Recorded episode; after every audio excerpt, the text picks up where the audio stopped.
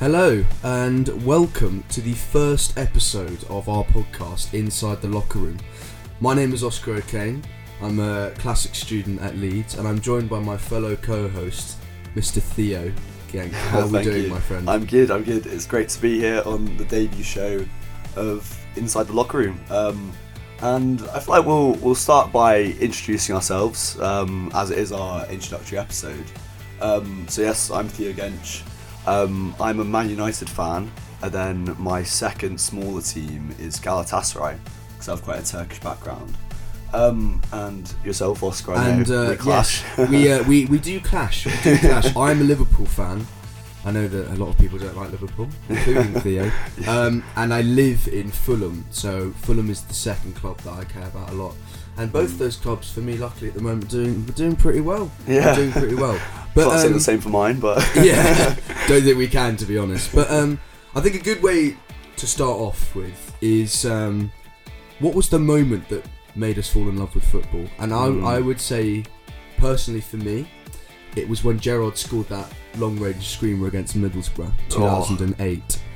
And that's what made me fall in love with him, and that's what kind of really made me fall in love with Liverpool. It was just the most beautiful goal I'd ever seen. It was an incredible strike, Mm. and I thought that is the beauty of this game, really. Yeah. What was your moment? I uh, well, I had two players, I'd say, um, which they were both so aggressive for United. One being Rooney, and that the bicycle kick, the Mm, classic mm. against Oh, Man City. What a goal! I think for any United fan, that has to be up there. Um, and then the second player I'd go for would be Vidic. Just obviously, as a defender, you don't have those standout moments, but just him in general was an absolute monster. Those just the passion he had. Yeah, those Vidic Torres battles were. Yeah. I used to think they were the best. That's what I used to love that about. Um, If, if I ever need to get hyped Derby. up, I just put a Vidic compilation on best tackles. Just to gets Yeah. me going. United needed Vidic at the moment. Yeah, yeah. But we will um, we'll get onto that much later. yeah, we'll Um, get on. on what- that, yeah. So basically, ladies and gentlemen, our podcast, um, it's effectively what we're going to be doing over the next couple of weeks is we're going to be looking at the other side of football. Um, be prepared for fan interactions, for club interviews, and debates with you, the listeners. We're going to be going around clubs, particularly in the Yorkshire area, as Mm. we're both students in Yorkshire, and we're going to be speaking to managers and players and fans and asking what do they do when they're not doing football and the more personal Mm. aspects of their life. because we understand that um, football in Yorkshire there's a lot of grassroots teams, and through like some dialogues we've had with the clubs or Yorkshire clubs, they have said how important it is for them, um, like the family aspect of the football club. And I think we both find that really interesting, and so hopefully in upcoming interviews, stay tuned for that. Um, we'll we'll get to the heart of those those issues. Yeah, I think I think it's I think it's very interesting because obviously, as as we're all lovers of the game, we love the beautiful game. We, we go, we pay our ticket, we go and watch the game. But what happens when they're not playing the game? What do they Mm. do behind the scenes? What's it like in a changing room? What are managers like? How do they operate their lives? How how does it work with their children, their wives, Mm. um, their family? Um, does it cause issues? Are they a bit maybe potentially reckless, or Yeah, um, yeah. or are they cool, calm, and collected and, and driven? So we want to look at the other side of football. I think it's important, and we know this being in students at Leeds that football is a massive part of the community, um, and we and this podcast will delve deeper, much more into those into those um, key issues. Yeah, exactly. Um, so I think that's that's enough introduction for um, for what we've been chatting about. Um, we have asked you guys at home um, for your unpopular opinions. Um, shout out to Joe Clark for letting me use the sports Instagram, by the way. Um, and we had a few reactions. Um, so, firstly, we have Cam, uh, who submitted his unpopular opinion that there should be no limits on the number of subs a team can make. Which I feel like bigger teams, or the Man Cities, the Man Uniteds would leap at that. But Mm. the smaller teams or the grassroots teams, they would. I don't know. They don't have the squad depth, do they? I don't have the 80 million defender on the bench. God, if even is worth that. To Yeah. but um, it's a very that's a very interesting question. Actually, it's actually a really good one to start off with because I think that there can be a problem when you have too many substitutions. Hmm. People might be thinking you're going to be time wasting. I do think though with the substitutions, if it gets to a stage where it's a serious injury, like a head injury, Mm. I think that there's so much more medical attention on football players. It's the Mm. best that we've ever seen for years. Then I think then there can be. I think maybe we should have a couple more subs. But in terms of there should be no limits on it, I think that's wrong. Because I think Well, that teams we'll- could we'll try get and to, waste like, time. we'll get to a point where um, you know in American football where there's a kicker for the team and he whenever they get like a kick he will just come on take the kick and then go off like Yeah, imagine, that's true, yeah. imagine you you get um, in football you get a penalty awarded against you and you have Yeah. a specialist goalkeeper who saves penalties like, I feel like that'd be just a weird concept just put him on take him off Well, that's what that's what man actually painful memory for me. That's what Manchester City did um, when we played them in the Capital One Cup final. Mm. He took off. I think it was Joe Hart at the time, Mm. and he put on Willy Caballero, Oh, who was yeah, a true. penalty shot stopper, yeah and he saved three of our penalties. I remember. I remember Lallana scuffed his, Coutinho saved, and I Mm. think um, Benteke. Oh God, Benteke no. stuffed his as well. But yeah, teams do do that. They sometimes bring on players. I mean, I always think I always think it'd be quite funny. What you could do, you could just sign Akinfenwa, right? Tell him Yeah. to go on the pitch, and then tell him to go run to the corner flag and just shrug Just hold everyone off, just to waste the most amount of time. But it, it would be um, interesting like to see the tactics and how it shaped the game, but I Yeah. don't know. I might be a bit traditional in my views, but I want to keep those the, Yeah. like the, how it is at the moment. So. I think I think I'm with you. I think I agree with you. We then have another suggestion from um, Ellis. Shout out to Ellis. Um, he says Jorginho is widely overrated and wouldn't be talked about half as much if he didn't take penalties. Ooh. which is a big claim because he, he was third in the Ballon d'Or, like, and he's he's won a lot as well. But I do understand where he's coming from. It's a bit of like stat padding. So I, I have to say I, I, I am with Ellis. I, I Mm. think that Jorginho, yes, he's won the Euros with Italy. Yes, he won the Champions League with Chelsea. mm, Yes, he's been a decent player, but if you take Jorginho out of that Chelsea team, how much are they missing? I mean, he doesn't score loads of goals. He doesn't have loads of assists. He doesn't cover the most distance. He's not the best defensive player at Chelsea or the best attacking midfielder at Chelsea. And yes, he's decent at taking pens, but he has Mm. missed the odd one. Um, with his weird run up, by the way. his weird run up, yeah, I don't understand his run up. I find it, it, it make. I mean, I'm not a Chelsea fan, so. But if I'm a Chelsea fan watching him take a pen, I'd probably be nervous all the time. Mm. I like players like Salah who just they just smash it in, no hesitation, power. the, the shit house pen Yeah, just if- hard down the middle. Absolutely, it has to be done. But um, I, I agree with Ellis. I think that Mm. Jorginho, whilst he's a good player, he's not as good as third on the Ballon d'Or list. Like Mm. him finishing above Salah, is Jorginho a better player than Mo Salah? He's not. But I know, and I do understand that he has won those two trophies. But for me, I think he's a very overrated football player. Do you not think, um, obviously, if we're saying chat about him and his goals, he's obviously he scores pens, but I think he's a lot more than just goals as well. If I mean, I I understand why he's rated highly because I think he is a good like leader in the Chelsea team. Mm. Like I think when we talk about the great teams of um, the last several decades, they have such a solid like spine and I do think at the moment he is quite important in that spine of the Chelsea team, even if he's not the like best well-rounded player. I do think he still provides um, some like leadership and some I don't know a bit grit about him, and he makes everyone else around him better.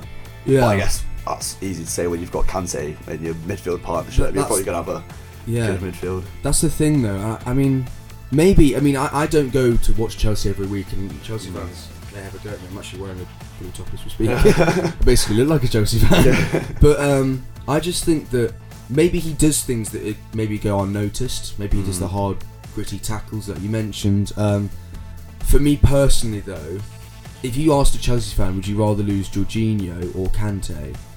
I guarantee you that every single Chelsea fan will say Jorginho. Yeah, Or- and how can you hate Kante? And how I can you hate Kante? Or- or what he does on and off the pitch is admirable. So, Mm. Ellis, I I completely agree with you. I completely agree with you. Anyway, But then I think moving on to our last unpopular opinion, which is um, a bit close to me as a United fan. Um, we had Harry Maguire was worth the money, right, which I that? think that's the most unpopular one we've probably had today. That- But that okay. I mean, Maguire, 80 million. Mm. I think, Theo, actually, I wanted to ask you this. Do you think that the price tag has has been one of the factors that means that Maguire's form hasn't been the best? Do you think he feels like he has to live up to the eighty Um, million that they spend?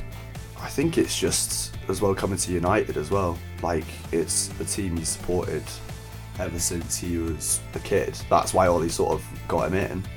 Um, and I think, like you said, the money and the fact he's playing for Man United is huge pressure, which like it makes you a bit more erratic in a position where you need calmness. And he's had many, many erratic Maguire moments. Yeah, yeah. Um, I, I, obviously, um, in response to that opinion, Mm. I disagree. Obviously, I, I don't think Maguire was worth the money. I think Mm. ultimately, he hasn't been the greatest captain. It's been off-field stuff. That whole thing about when he was in Greece. Oh, And what yeah, that didn't look that, very good for his Yeah. image. Um, maybe that's maybe that could be another reason. though. his Mm. media, you know, the English media are notoriously quite bullish to players. You know, you get Mm. a, a rough treatment. You get like the rough hair treatment. Really, it's like being told off by your parents. Yeah. You know what I mean? You just you don't really want to go through it, but he isn't worth the money. And you, can, I Mm. mean, and you can, and you know that because Leicester replaced Maguire with Caglar Soyuncu and bought Mm. him for 30 million, and I think Soyuncu is just as, if not better, than Harry Maguire. Mm. And I don't think that Leicester actually massively missed Maguire when he left Man United.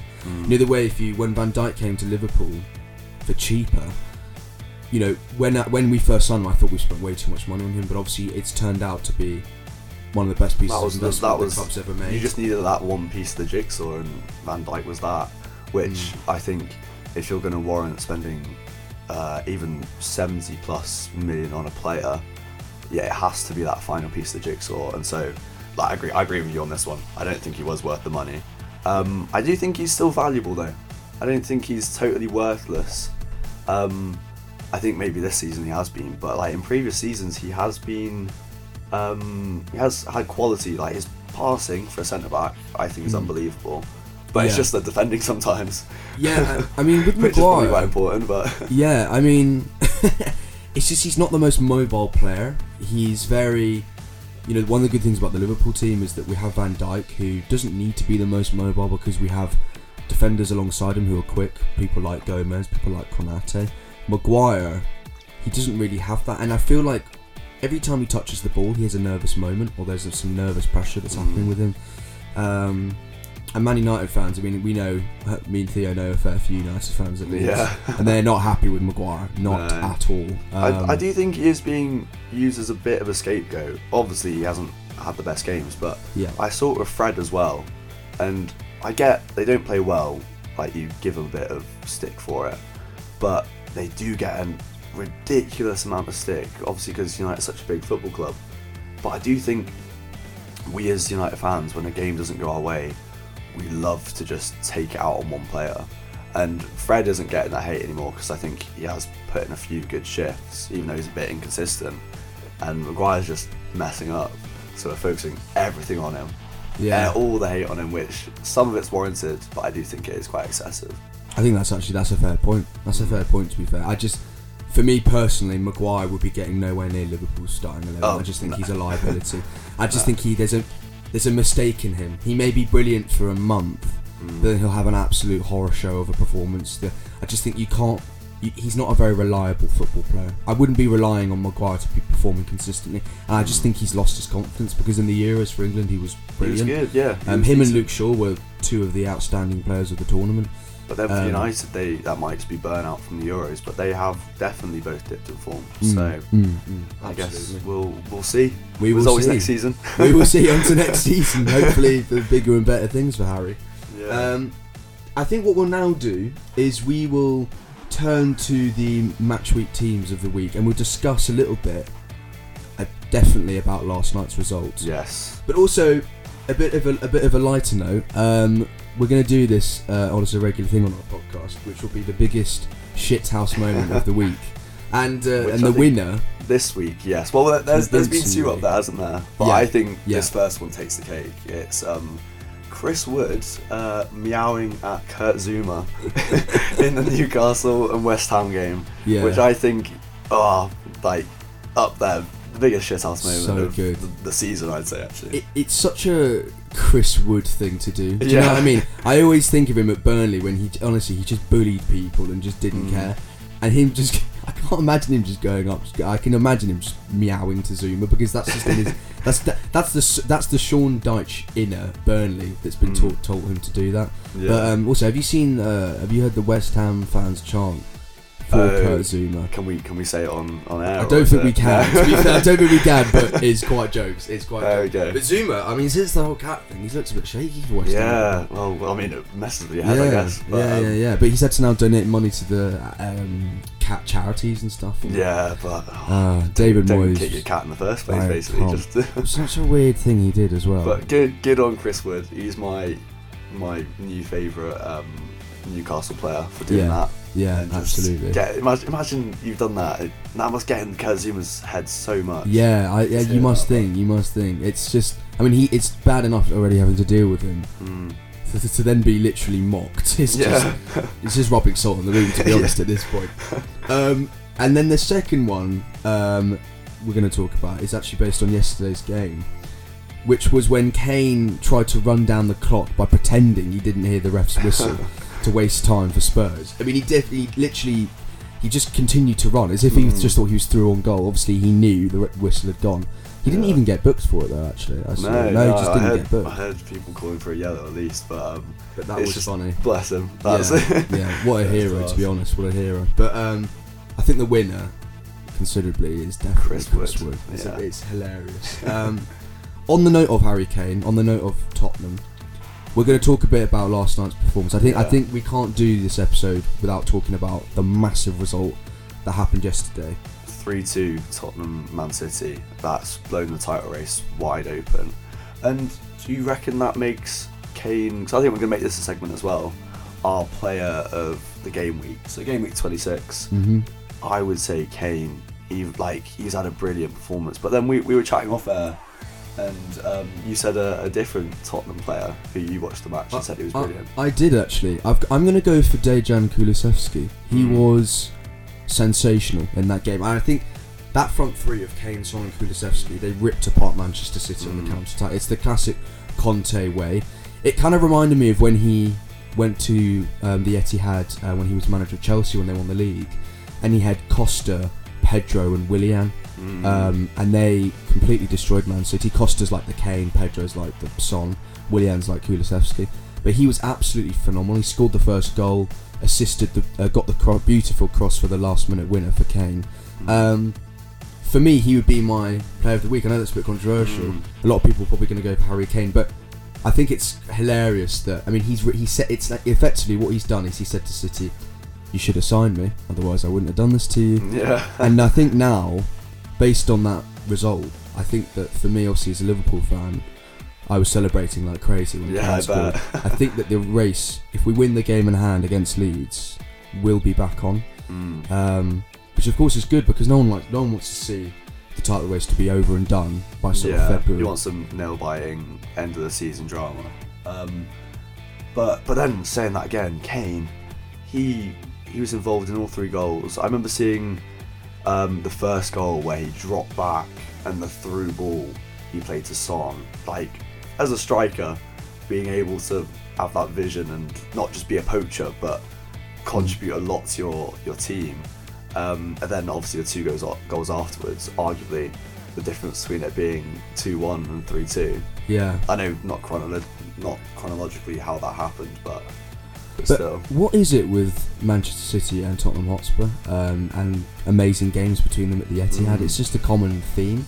Um, Whether I feel it's like Champions League or Premier League. Yeah, it's- yeah, I mean, the history of those, I I feel like it's a rivalry at this point. I mean, Mm. Pep Guardiola, has, is they've they've done the double on Manchester City. I never thought that at the start of the season that Tottenham Hotspur would be doing the double on City. yeah, They're the first team to do that in a very long time, I think. Um, so it's an incredible performance, and defensively they were absolutely outstanding. And City looked a bit at the back; they were all over the shop slightly. Cancelo didn't play well. Kyle Walker yeah.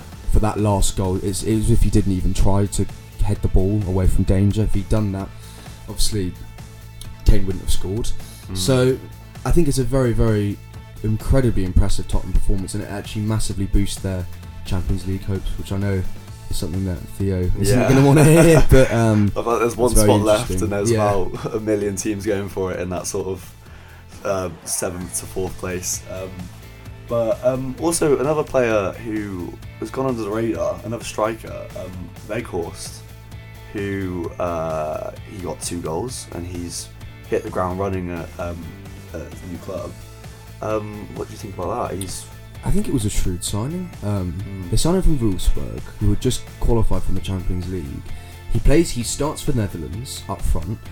I, I was actually amazed that Burnley bought him in. I mean, I would not have swapped Champions League Euro- European football for Burnley. That I, uh, no disrespect to any Burnley fans who'll be tuning in. Um, but he's been brilliant, and he was. I remember he was incredibly impressive against Manchester United as well. He got the yeah, assist for the he set up that first goal. goal, but he Um, him speaking of Maguire again, he keeps coming up. He just pulled him away and Yeah. then made the space, didn't he, for that Mm. um, that goal? So yeah, definitely honourable mention to Vocals. I think now he'll probably kick on. Um, another player who I thought was incredibly impressive um, this week was Emil Smith Rowe. Him and Mm. Saka are carrying Arsenal this season. They're carry- he, they're carrying them to the Mm. top four places. And I think that was a big win for Arsenal, uh, beating Brentford two um, two one, oh three one. I think oh two one, 2-1, I think. 2-1. two one. That's the one. But then you've got to think bad. they, they got beat two 0 at the start of the season by Brentford. Um, Yeah. So which I know it is Brentford, like a, a club the size of Arsenal should be beating them, but um, or easily. But with what they've been going through at the moment, a bit of a transition stage, Mm, which I, I mm. don't know how long that's been going on for, but um, I, I, I've been quietly impressed with Arsenal this season. Yeah, think- they've had like a good sustainable way of playing, Mm. which they might not always get results, but they they've got a style now. I feel like under Arteta. And I, I really like what they're doing with you know, know their best players now are actually their academy players. And Smith Mm. Rowe's goal against Brentford was brilliant, just a little mazy run, little dribble, Yeah, cutting from the left onto his right foot, curled it into the bottom corner. Um, and then he assisted the Saka goal as well. He was Mm. absolutely outstanding. So but that's what you need. You just need like a few players. Because I remember when he used to come off the bench a lot and he'd nab a goal. You just need a few players like that who, even if they're not starting, can just contribute a few goals and assists, like maybe ten goals and assists a season, and that will um, elevate the amount of points you get so much. Like it will be the difference, or winners, or equalizers in certain games. So Mm. So, what we will do as a little segment of our show is because me and Theo support two of the biggest clubs, the biggest in the rivalry in England potentially. the biggest rivalry in England. Mm. We don't actually. There's actually a screen between us as we're in the Yeah. studio. Hold me back. It's gonna, it's gonna, it's gonna get tense. It's gonna Yeah. get tense. But we're gonna have a little Liverpool um, Man U debate, um, Mm. and The topic for this week is um, Gerrard v Scholes. So I'm obviously going to have to back my boy, back Scholes. I, I'm gonna Um, let you go first. I'm gonna, let, let you go first. Why do you think Scholes okay. is better than Gerrard? I think Scholes, um, I feel like I've said this a lot. He um, is obviously highlighted as not getting the goals and the assists and things like that. Um, and I think a lot of players have said this as well as like a criticism of the Ballon d'Or that it is just about goals and assists.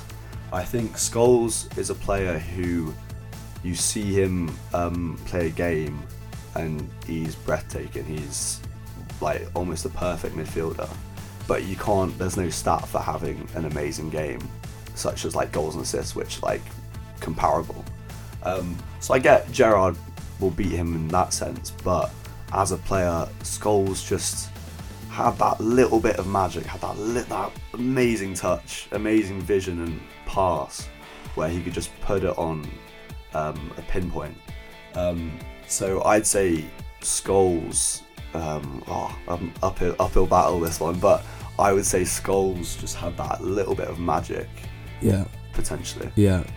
and he didn't slip either. Wow, you actually went there. You actually went there. there. You actually went there. I had to I'd use say actually, I Scholes have- is better than a Gerrard. um, sucking his daughter's toes. I'm joking. I'm joking. Look, this is this is why. I mean, I've got to back my boy Stevie. Yeah, This is why I think it's Stevie. I know that you'll say he didn't win a Prem. That's fair enough. Mm. If he had gone to Chelsea, he Mm. would have won the Prem loads of times with them. Him and Lampard in that midfield at Chelsea under Mourinho. They, I mean, they would have dominated yeah, totally. I think Stevie. he's a legend of the game. In my, obviously, in my opinion, I think he's the best midfielder the Premier League has ever seen. I think that Scholes was an unbelievable football player. I'm not saying he was not a bad, he was a bad player. I think back to that goal he scored, that volley against Aston Villa. Um, you know, Scholes Mm. he did have it on the locker. Yeah. I just think that the impact that Stephen had on the on Liverpool Football Club and the fact that he was loyal to them and the fact that in the biggest games of Liverpool's history he stepped it up when we needed him most. Istanbul 2005. He got the team. a He, got he got the penalty. yeah, he true. scored the goal. He galvanised the club. FA Cup final. It's the last minute of the game. We're losing to West Ham. Mm. He scores the greatest goal, in my opinion, in an FA Cup final ever. It was Mm. an unbelievable strike in the last minute, 40 yards out. Couldn't have picked it in a better corner. And if you look at Stevie, his goal scoring record, his assist record for Liverpool, is quite outstanding considering that for many years Liverpool had a very average team. Very, very average team. I mean, of course, the days when we had Torres and Suarez and Kuyt and um, players like that, uh, when we had a good team, Pepe Reina in goal, Mm. um, we were immense and obviously nearly won the league twice. Um, but a beach ball and a slip cost us yeah. on two separate occasions. That I still that beach ball thing I still haunts That me. was oh, you, but you'll never see that happen again. But Yeah, it's such yeah. a weird like anomaly in football, the beach ball situation. I just think that Gerrard, his overall game, defensively, um, in attack, important goals, incredible goals. He could do anything with a football. He could ping it straight to you from 40 yards out. He could Mm. run back. He was strong in the tackle. He had an incredible long shot, and he was a brilliant leader and organizer. And I think that if you put Gerrard in any, I mean, any club in the world would have wanted him. And I think it does go to show that that Gerrard and Lampard, because obviously Lampard as well. that we, Yeah, people, those people three talk that, and that people on always talk yeah. about that. And and Lampard said it as well on Sky Sports. He, every time he gets in the cab, everyone says, "Oh, who do you think Lampard scores Gerrard?" And of course, there was a moment when all three could have played in the same starting eleven for England, but Sven Yeah. Goran preferred a 4-4-2, so he had to leave one of them out, and that's one of the reasons that Scholes retired from England duty. Mm. But I just think Stevie hit everything, and he was an unbelievable player. And the respect and the charisma that he has throughout Liverpool Football Club is just unreputable. And um, that's why I think Stevie is is better. But that's not to say that Scholes was not a good player. Scholes was amazing, Mm. and I can't believe that we had Lampard, Scholes, Gerrard, and we didn't win anything and we did for England England. play well that England team. I It mean, was. Um, I remember hearing stories about that um, and comparing them to um, the England team at present. In that, um, like, club the club was more important than country in a sense for yeah, previous England teams where they'd um, like we've all heard what Rooney said where he was like wore, wearing those longer studs to try and injure um, against incredible. Chelsea, which is Yeah. oh, I can't remember who it was against actually. John Terry. John, yeah, John Terry. There we go. yeah. Um, but imagine you do that, and then next week you're in England duty, Mm. playing with the guy you nearly tried to put out for the I know. season. Like, there's obviously going to be tensions, but which I think is way different to present because they will love each other now. Declan Rice, Mason Mount is like Yeah. an example. I think it's so nice to see that the England team is so well gelled now. Mm. I feel like the club thing is less important, and I think because of the recent success, getting to the semis of the World Cup, getting to the Mm. final of the Euros, now that now we're improving as a side, and the um, refurbishment of St George's Park where they train, Mm. and the interactions and the squad things they do, and they go holidays together. It's the best we've ever seen, and Mm. this these England players in the midfield, they're not as good as Gerrard and Lampard and Scholes, but they've gone further than them because they play as a team. I think a Mm. lot of the England team back then they just were individuals. They weren't a team, yeah, and they didn't get Yeah. on. You know, all the Chelsea players hang out with all the Chelsea players, all the United it was players, like all the Liverpool clicky. players. Yeah, Yeah, um, Neville and Carragher talk about that all the time, but I think it's different these days, and I think the nation feels more united. I think in football respect than I think it ever has been before, and the future of it. But I'd say the future of English football looks incredible. Bellingham, Foden, yeah, true. A I lot of young mean, talent. Declan Rice. England are looking outstanding. Potentially, Bellingham could be up there in the future with that this midfield debate. Um, Mm. But I think we'll we'll sum that up now. So I think I will concede that Gerrard Scholes um, Thank you, debate friend. How, however much it pains me, I, I won't go to the border of being a delusional United fan and trying to argue it. But um, oh, But that, that's the first. yeah, No, I'm joking. I love Mark Goldbridge though. Actually, Yeah, shout oh. out to Mark Goldbridge. Yeah, I love Mark Goldbridge. We'd love to. Do you know? We, I, maybe we should reach out and try and get him on the pod. yeah, I'd get him on the absolutely pod. love to have him on. but um, no, this is this is this is a great little introduction for our segment for our show, just to Yeah. give you a sense of the flavour of what we like to talk about, and you've got to look forward to the, the, the viewers listening in to look forward Mm. to when we speak to fans. And we know the Yorkshire people; they're very proud people. They're Yeah. great people. They care a lot about their clubs, and I can't wait to be um, to be interviewing these people in the next couple of weeks at these Yeah, various I'm, clubs. I'm buzzing for to. it. So, um, uh, watch the space. We're going to be interviewing some clubs. We won't let you know who yet. We'll keep, we'll keep you keep you waiting for that one. Um, but thank you for tuning into the debut episode of the Locker Room, and we hope to um, hear you guys again soon.